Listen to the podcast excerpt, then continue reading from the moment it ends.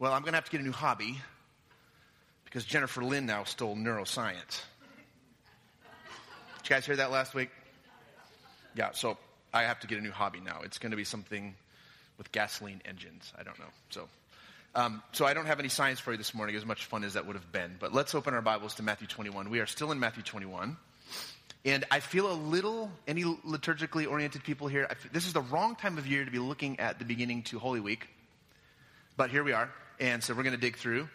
Um, so the, the, the symbolism that we're about to encounter this next few days or months or weeks, depending on how you read the chronology in the book of Matthew, is really, really important. He's riding into town today, and this is where we're going to pick up in verse, verse 1. Matthew 21, verse 1. I'm going to read all the way through 17. They said never do that to a crowd, but I'm going to do that to a crowd because we're going to hold these two things together today, okay? There's two things going on here. Verse 1. As they approached Jerusalem and came to Bethpage, or Bethage, Bethphage, on the Mount of Olives, Jesus sent two disciples, saying to them, Go to the village ahead of, ahead of you, and at once you will find a donkey tied there and her colt by her side. Untie them and bring them to me. If anyone says anything to you, say the Lord needs them, and he will send them right away. This took place to fulfill what was spoken through the prophet. Say to the daughter of Zion, See, your king comes to you, gentle and riding on a donkey, and on a colt, the foal of a donkey. Verse 6 The disciples went and did as Jesus had instructed them. They brought the donkey and the colt and placed their cloaks on them for Jesus to sit on. A very large crowd spread their cloaks on the road, and while others cut branches from the, lar- from the trees and spread them on the road, the crowds that went ahead of him and those that followed shouted, Hosanna to the Son of David. Blessed is he who comes in the name of the Lord. Hosanna in the highest heaven. When Jesus entered Jerusalem, the whole city was stirred and asked, Who is this? The crowds answered, This is Jesus, the prophet from Nazareth in Galilee. Okay, take a breath. We're going to go on to the next verse here. Verse 12. Jesus entered the temple courts and drove out all who were buying and selling there. He overturned the tables of the money changers and the benches of those selling doves. It is written, he said to them, My house will be called a house of prayer but you are making it a den of robbers. The blind and the lame come to him at the temple, and he healed, came to him at the temple and he healed them. But when the chief priests and the teachers of the law saw the wonderful things he did and the children shouting in the temple courts, Hosanna to the Son of David, they were indignant, of course, right? Do you hear what these children are saying? They asked him. Yes, replied Jesus. Have you never read from the lips of children and infants? Lord, you called, Lord, you have called forth your praise. And he left them and went out of the city to Bethany where he spent the night. Okay, so two stories, relatively common in our vernacular within the church. If you've been around the church a while, you've probably heard these two stories. Uh, but two stories not often held in proper textual tension, right? So these come one right after another in the book of Matthew. It's interesting, they're usually analyzed in isolation, but Mark or, or Matthew seems to suggest these things happen back to back. Now, if you follow Mark's chronology, like Jen spoke from last week. Um, Mark seems to put one sundown and a sunrise in between these two events, but we're going to do what Matthew does here for whatever reason. We're going to hold these two things together, and we're going to try to see what, what's going on here, okay? Um, we're going to try to understand them in tandem. So, this is the moment Jesus has been preparing for. This triumphal entry has been spoken of for the last some three years to his disciples, right? This should start to click at this point. He's been wearing this point out, and they're usually hushing him and telling him to do other more kingly things, and he's on to the suffering that awaits him in Jerusalem. And so here they are, going to make their entrance. And I think here's, here's what I think. We're about to see the ultimate unveiling of symbols where the heart of the Father is fully revealed towards the world. What we're about to see go down in Jerusalem during the next week or month is going to be really the ultimate package of symbols of what this whole thing is about. The details always matter when you're tracking with Jesus, but they matter differently now because he's measuring every breath because the cross is coming fast, okay? That's kind of the backdrop. Now listen to this. The journey from Hosanna, Hosanna, right? That here he comes, this is the one who's going to, you know, set up the throne of David again. Hosanna, Hosanna to give us Barabbas are the two bookends of the human responses to the ministry of Jesus. And they are both our voice. And let me explain to you what I mean. He rides into town on a donkey, and we're the first to say, This is the one. And then stuff goes down, and we're the first to say, any, any, Anybody but this guy. Okay, so if you're not familiar with the Holy Week story, um, this triumphal entry is the high point of expectation, but by the time the week is over, when Jesus is they're, they're kicking him around between the Roman authorities and the, and the Sanhedrin, trying to figure out how do we, how do we remove the head from the shoulders of this whacked out man? They're kicking the ball back and forth. Eventually it comes down. Pilate says, okay, listen, I'm going to set you, I'm going to give you one prisoner this week because it's customary during Passover. What do you want, Barabbas or Jesus? And the crowd says Barabbas, and that's us. Okay, so what I'm suggesting is, is, is, is hard to swallow. I'm suggesting you don't pick a side and pick a voice yet and understand that these two responses are, reside within our own response to Jesus. Does that make sense?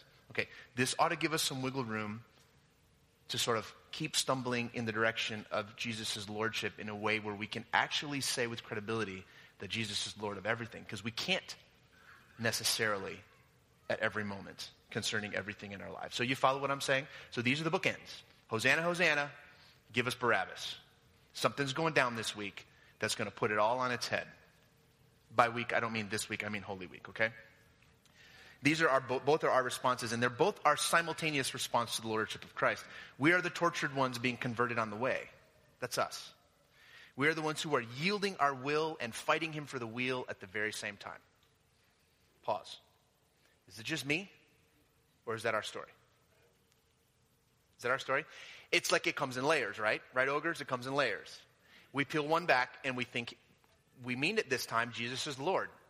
And then there's another layer and we realize that same exhale that Jesus is Lord of everything comes with an inhale of a deeper awareness that, oh my gosh, there's a whole other room in the basement of my soul that he's not yet seen. Okay. So let's just position ourselves in that space. Okay. Let's break this down a piece at a time. Let's talk about this donkey, okay? Not my preferred translation of that word, but certainly the most acceptable in church. I had a lot of fun thinking about how we could go around that tray, but I decided I need to match Trey's propriety and bring my game up. Sorry. Love you, Trey. R.T. France writes, um, uh, one of my favorite scholars on Matthew, kind of guy that I've been kind of following through as we look at Matthew. He says, This is at once, this entry point. Now, Jesus riding into the city on the, on the back of a donkey. This is at once a demonstration, a fulfillment event, and a sign of the future. Something very important is going on here. Now, it feels to me like Jesus had this prepared in advance, right? That he had set up some logistics, that he did a website and says, okay, you bring the salad, you bring the potato salad, and I'll bring the napkins, and like you set the donkey out and make sure it's the right one. It sounds to me like he had arranged this. Now, we don't know if this is necessarily the case, but that's what it feels like. And the reason I think that is because I like to fantasize about what must have been the head conversation of the disciple who was sent ahead to prepare to tell some complete and utter stranger that, hey, my dude needs a donkey. And oh, by the way, when he says, that's my donkey, he said, well, the Lord needs it and he'll bring it back. I'm thinking if I'm that disciple chosen, I want to, I want to, I want to hear that conversation. Let's say it's two disciples. Now this is a verbal conversation. I want to hear that. Can you imagine? One of the most notorious hikers of his day needs to ride into town on the back of a donkey. Like, does this make sense at all? Does anybody, can anybody reconcile this or is it just me? You know, it's probably my ADD, but I just, like, I, I can't get my head around this. And what I keep imagining is a Jimmy Fallon, Will Ferrell, Ferrell skit, right? I just, that's how it, that's how, these would be the two disciples walking along the way talking about how Jesus now all of a sudden needs a donkey. He's been hiking all over the planet for three years. Now he needs to ride. Like, anyway. But apparently there's, this is a completely insignificant detail because none of this is covered in scripture. So, oh well, that's just my head. You might say that Jesus did specifically what Zechariah 9 9 said that he would do by riding in, your king riding to you on the back of a donkey. The text supports certainly this idea, but maybe uh, he was acting in a specific way to convince the masses that he was the one. But here's my problem with that Jesus cherry picks this messianic prophecies, right? There's just as many things talking about him cracking the sky in glory as there is with him riding in on a donkey. And so why does he pick that? And how could the crowd have known? We look back and we say, silly crowd, you should have known that was Jesus because the donkey, right? You know? But go ahead, go back and read Zechariah. There's a bunch of other imagery that it seems almost impossible to reconcile. How is, it he, how is he actually fulfilling that too? And so we have to do all this crazy gymnastic work to figure it out. So what troubles me is that we assume the crowd should have seen this coming. The only ones in town that would have known this symbol were the very ones who within a couple of hours are looking to take his head off. And so, what I want to suggest to us is that he's up to some big business here, packaged in a very simple, almost easy to overlook set of symbols and an entry. Okay? Here's what I think we can say the symbolism of the donkey is used intentionally to create a stark contrast to that of a general riding into town victorious on the back of some barely controlled steed, you know, that he went to war and he came back victorious. The, the, the polar opposite of the symbol of a working man's animal to a war general on the back of a horse, I think is, is the point. You get what I'm saying? The beast of burden versus this magnificent creature and the shock hyphen awe, the shock and awe of Jesus coming in as a king. Now remember, he's going to throw down the gauntlet, and there is absolutely no question that he is king of everything. But think about that sitting on the back of a donkey that had never been ridden, that was borrowed, that had a tiny little donkey riding ne- or walking next to it. Think about that. As we will see, not long after Jesus enters the city, it's clear that he has a major political message to drop. Right? This is a big October surprise he's going to drop. Let's not confuse Jesus with any other religious figure offering gentle suggestions about how we might live. This is war. Okay? He's up to business of cosmic proportions and he comes wrapped in majestic power, pure, unadulterated, unstoppable power, but power that lays its life down. So I know you're bored with my brain, but the best mental image that I can come up with this in our sort of context is that stinking little black Fiat in Washington, D.C. You know what I'm talking about? I can see the Pope right now as the plane's landing in Washington saying, hey guys, as soon as we land, y'all run down to the Fiat dealership and tell them I need to borrow a brand new black Fiat that's never been driven. Make sure the, the windows roll down, meet, meet, because I'm going to show Empire what power really looks like. Meet, meet, beep, beep. You follow me?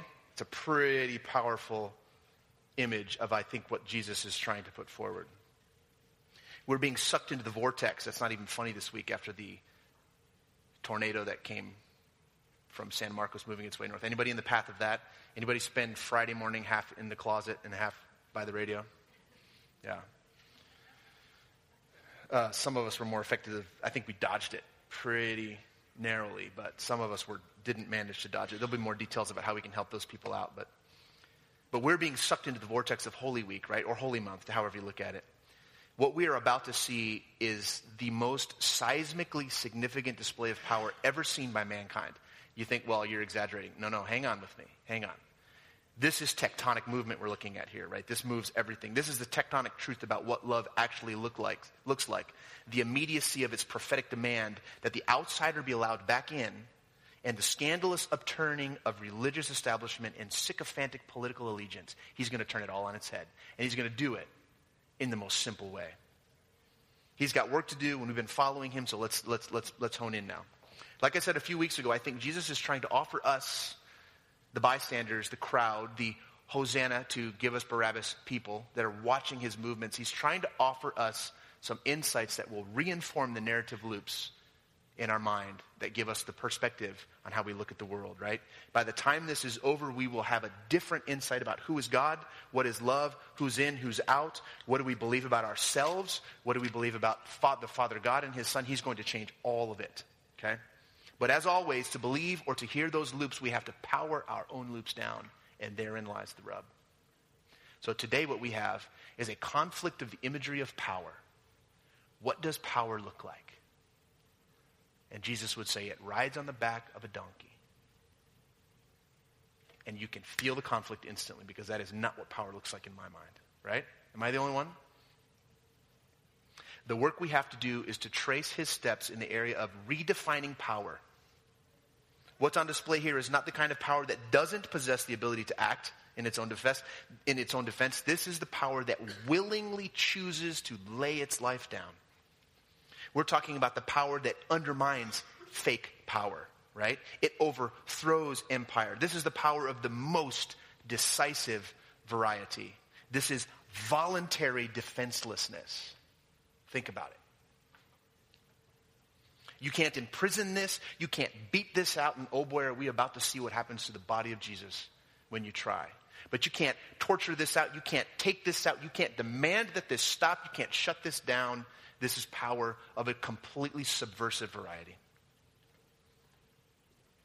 And isn't it ironic that one of the powers in the game here trying to snuff the life of Jesus out is Rome? And within not too many years, Rome will become, for the generations, the seat of Christianity and of Christian influence around the globe. Now, that's no longer the case, but for the greater part of two millennia, it was the case. Isn't it ironic? Said Alanis Morissette. 90s music is still best. Uh, huh? Don't you think? A little too. Yeah. I like the part about the guy who afraid to fly, gets on the airplane. Anyway. Okay, so you're tracking with me. So what I'm trying to communicate to you, and I hope it's working in my impossibly green pearl snap today that Trey said was too bright, but his son said looked good. So right there, style, right there. what I'm trying to communicate to you is that there is something cataclysmically important in this packaging of symbols. Okay? Almost always missed, almost always glanced over. The primary fight that Jesus is picking here, you might say, is with the religious establishment. We're going to see him do that. The very next thing he does is move there. But he's picking a fight with every system that enslaves the masses. Make no mistake, he picks a fight with Rome as well, and Rome is listening, Rome is watching. He will not leave the city in one piece. Now, notice, he sleeps outside town in Bethany, right? Because all of the villagers, all, all of the, the uh, pilgrim, pilgrims, I guess you could say, that were in Jerusalem for Passover were, were sleeping outside of town. So he makes that move, but he doesn't leave the greater Jerusalem metroplex, except on an elevator straight to heaven at the end of this series of events, okay? By the time he's done, hell itself will be defeated. He will set us all free in a bold frontal assault on the power of darkness. This will be his frontal assault on guilt, on shame, on empty religion, on neglect of the outsider, on self righteousness, on ignorance. He's going to frontally assault all of that. And he does not ride on a donkey because he's anything less than the King of Kings, notice. But his way leads to humiliation and servanthood and somehow dances around immediate public glory. What do you do? Question. When following Jesus forces you to swallow that bitter pill, that jagged little pill. It's one of my go to favorite live albums of all time, sorry. What do you do when following Jesus? What do you do if you don't even know the music of Alanis Morissette? Come on, you guys. Too much Chris Tomlin. You need some more Alanis Morissette. Busted, right? What do you do when following Jesus feels like a triumphal entry and it ends up being this broken way of, are you serious? I've got to give that up now? I've got to let that person go? I've got to let them off, them off the hook? Like, okay, so I'm trying to set us up here. What do you do when that happens? Are we the ones who slink out of town backwards? We just kind of back out of Jerusalem while he's not looking because, like, this whole thing doesn't fit? My narrative loop is doing war with this symbol, and I can't figure out what's up. Jen said it last week. We're clearly not on an upward highway here if we're following Jesus, right? This is the road we have chosen, and this is a downward spiral to the bottom rung where the only thing we can say is, Lord, have mercy. So if this was your career choice to a path of glory, wah, wah, wah, right? That's, boy, you're on the wrong bus. So now let's turn. So, so, so Jesus coming in town on a donkey, right? Hold space for that. Now let's turn to this next little sequel in his triumphal first moves in town the cleansing of the temple. And maybe we don't need to reread it. But he enters the temple and he goes straight to the court of the Gentiles and he starts cleaning house. Just keep that in your head. He goes from this weird scene riding on the back of a donkey to a previously unridden donkey, a working man's tool, straight to the heart of religious the religious power structure. And don't mistake this for happenstance. This is bold intention. The Old Testament prophets of uh, Malachi and Zechariah had already told us that the Messiah would come and cleanse the temple, right? And so what most people understood that to mean was that he was going to come and cleanse it of the defilement from, from foreign conquerors who had defiled the temple, right? You, if, you, if you're a historian, you would know the story of uh, Epiphanes and the Pompey. They came and they did awful things within the temple. And so the part of the Old Testament prophecy about the Messiah coming would be that he would cleanse the temple. So this again, not just riding in on a donkey, this cleaning the temple is a very intentional symbol that Jesus is appropriating to get a point across. But not only was he cleansing the temple from defilement, he was cleansing it from empty worship of the faithful who went about it completely wrong and, and just missed the heart of God completely. The scenes take place in the court of the Gentiles. Now, I'm not a temple scholar. We have a few resident temple scholars that could help you with this more, but here's what I do know. Uh, it's the area that surrounds the temple proper, and it's like a sort of marketplace under the colonnades around the temple, okay? And so this is where they would transact business so that you could get what you needed to offer the sacrifice to atone for your sins. Court of the Gentiles. What's a Gentile? It's a non Jew, right? Court of the outsiders, court of us, the outsiders, okay? It's not terribly obvious that Jesus was angry at the merchants or if he was angry at the worshipers. We project on this lots of things. What we do know is the whole arrangement he's going to call into question. This is what Jesus, this is Jesus toppling the whole, now hang on here. He's going to topple the entire sacrificial system in a fell swoop right here. His whole life is pointing to this. He's going to walk in and he's going to attach some action to what he had been talking about for a long time because now the very temple of God stands before the temple on earth and says, This is the temple, and you can take this apart in three days, and God himself will rebuild it. And nobody could possibly understand what he meant. Soon enough, the temple, the vessel on earth that bears the presence of God, will be the mysterious assembly, the body of Christ as it gathers around the world. But for this moment, you've got the temple of God, the man Jesus Christ, standing in front of the temple in the court of the Gentiles saying, Get all of this out of here. You've missed the point. This is major religious reform with a special focus, and I love this, on demanding that the historic access points to the outsiders be cleared again. Because if you read carefully, there was always a place figured into the plan of God for the Gentile and the outsider. This was never a nationalist system. This was never designed to be about the Jews.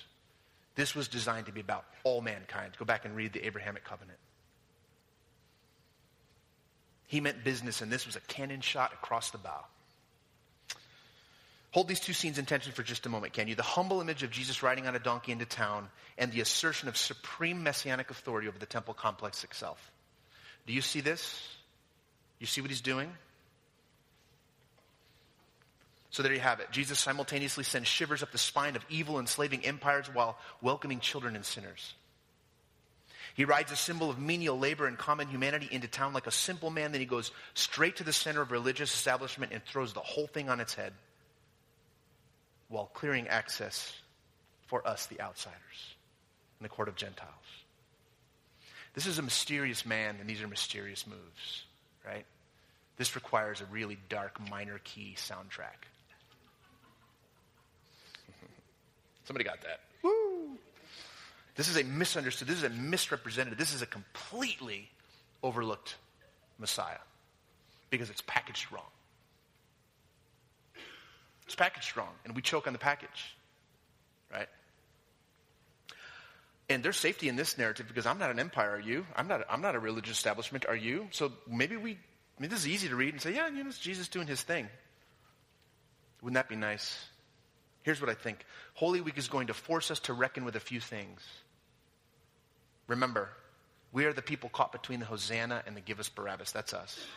We're going to have to square up with the loftiness of simplicity.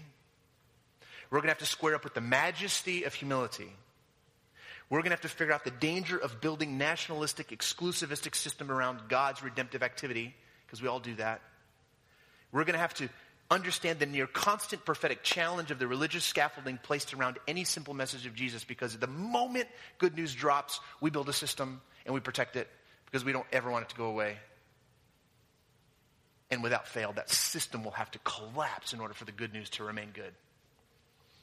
We're going to have to square up our understanding of power and make it fit into the whole of meekness. Power under restraint. We're going to have to rethink leadership until servanthood fits, and we're going to have to understand love as sacrifice. And so, where is Jesus offering you a triumphal entry wrapped in humility and suffering? So, the beautiful thing about preparing to speak the word to a group of people who are sold out followers of Jesus Christ is I know he's already been up to some big time shenanigans in your own heart. I want to join that right now. What is he asking you to do that feels a whole lot less like a triumphal entry than you were hoping? And how are you navigating that disappointment in the gap? You know, the way we're on, the road leads from hip hip hooray to OMG, he just said that. That's where we are. Another question When has he invited you to join him on this way that descends into taking ownership? Now, watch. Following this man is going to force you into taking ownership of your own mistakes and your own magic, right? Your own immaturity and your own high calling, your own defensiveness and your own hidden divine nature. There's tension here, right? When has the preservation of your own skin at the expense of others been called to bow at the feet of this mysterious man who says, Trust me as we go through these moves? Because I know he has. And I know some of us are sitting on it. And I know some of us are looking at that double black diamond thinking, I ain't skiing that. Like, mm-mm. Right? Did you ever get on a, a green slope that was labeled wrong? Or there's no account on the little symbols for like an ice storm. This happened to me once. Not a great skier, but I tried hard. Got on a mountain, it took me about two hours to get off, right?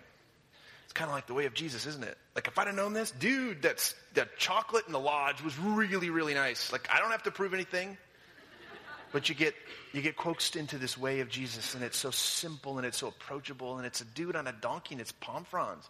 And it's like, yeah, Hosanna, this is the one. And then he's going to drop the nuclear bomb, and everything in your life is going to be a wasteland. And you're going to have to sit in the middle of that waste and trust that he is Lord. Because from the ashes will emerge the only thing that matters that we will spend our life seeking, that we will never find until we sit in the ashes and watch it grow from that rich, fertilized space of utter and total loss. Okay, I'm getting super heavy. We need to lighten it up.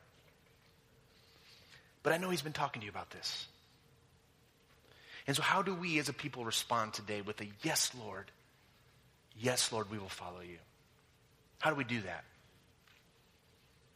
What if that was a question?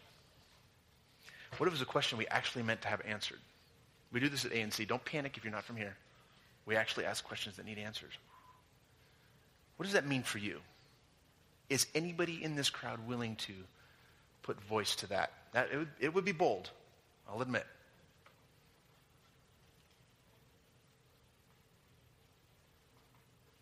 I'm famous for unclear questions. Say it again. Yeah. So I ask very unclear questions that offer people lots of space to like not say anything.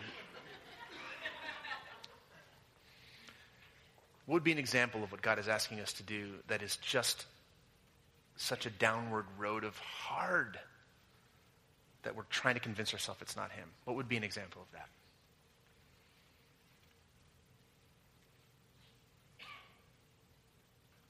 Lay down some of the things that we grew up with or just strategies that we survived Yeah. that we don't need anymore. Survival tactics. Things that got us to where we are today, that served us well, it's time to lay them down. Does that make, does that resonate with anybody? I can't tell you how many conversations I've had precisely around that. So doing that is perfectly understandable because that's how you survived an awful system, but now it's time to lay it down. And this is going to be a hard road, and it's going to mean the cross. Because you're going to have to give away the luxury of being hurt, and you're going to have to find freedom, and that's going to hurt like crazy, and it's going to be terrifying. That resonates with me, Christy. You nailed, you nailed me on that one. Anybody else? What might be? Yes. I just find I struggle um, with the patience and the waiting. Mm. Because can you can you endure the wait for the promise? The patience and the waiting, the process, right? We're all about the outcome. You know, it reminds me of people who want to want to learn to speak Spanish. They don't actually want to learn to speak. They want to they want to know Spanish, but they don't want to learn to speak Spanish. You ever meet people like that? Oh yeah, I want to learn. No, you don't want to learn Spanish. That's going to take you ten years. Blink, blink. No, I meant I want to I want to speak it. Well, of course you do. Yeah. I don't want the process. I just want the the outcome. Yeah. So we've been sick for a month. You guys know this. Um, I'm going to get real, okay? So take a deep breath. Sickness for me is the utter and complete loss of control. When your child comes downstairs clutching their neck, clawing their face at their throats about to close, and they have no idea how to breathe, and the doctor tells you, oh, you're fine, I freak out. Like, it's the ultimate definition of hopeless, helplessness, loss of control for me. So, what do I do when I lose control? How do you survive a total loss of control? What do you do? You throw it down, you put the gloves on, and you start swinging haymakers, right? So, what happens in my family when somebody's sick? Everybody gets hurt. Why? Because I can't control my own response to the loss of control. And Jesus is asking me, he's whispering to me, saying, Come here, follow me down here. This path is going to mean you're going to have to welcome the loss of control and the trust in God. We fought for four weeks, very nearly four weeks, three and a half weeks, to figure out what was going on in our house. It, it was bronchitis, it was asthma, it was strep throat, it was all of those things. The doctors had no idea what was going on. Six days of 103.5 fever of my littlest child. She weighs less now than she weighed last year at this time. She's skin and bones. I'm freaking out. I'm saying, give me Barabbas, give me any other answer, give me anything at this point because trusting Jesus is not working for me. It's not working. So there I put something out there that that's what I'm dealing with. Somebody else. What is this way of Jesus going to cost you? What is he asking you to lay down? I have no idea why I'm asking you this question, other than it'll be meaningful to you if you, if you say something. Laurel.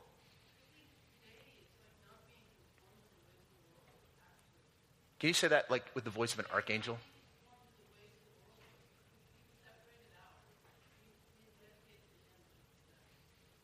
Yeah. Does it mean I can't go to the parish anymore and see live shows? Why did that sound like you had an answer, but you just were not willing to say it? oh, yeah, I love it. Somebody else over here? Yeah. Plans. Plans.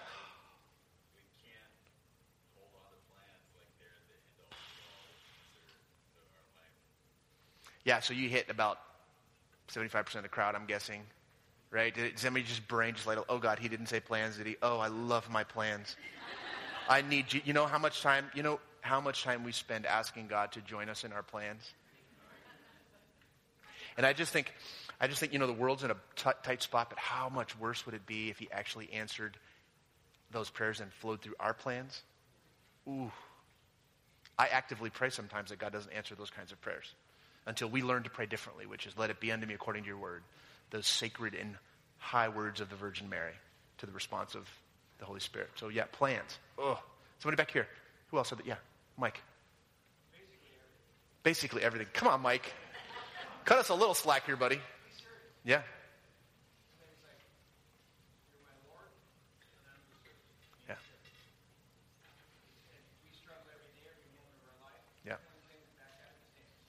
That's right. Stanley Hauerwas, one of the great theologians at Duke, great, great, great theologian, says it takes us a lifetime to actually be able to say with credibility, Jesus is Lord. We say it so easy, but we don't know what that means. Yeah.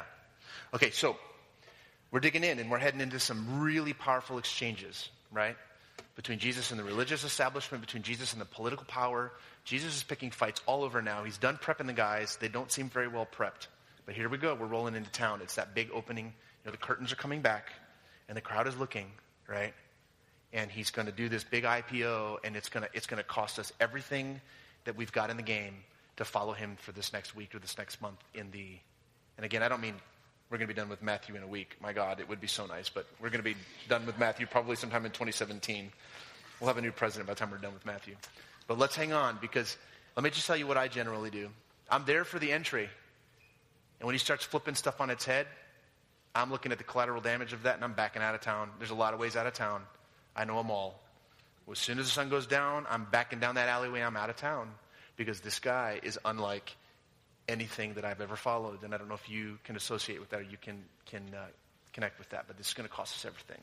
Every scrap of security, every scrap of, of knowing what comes next, every shred of control, it's all going to be put on the, on the table if we're going to follow this Jesus. Stand to your feet with me.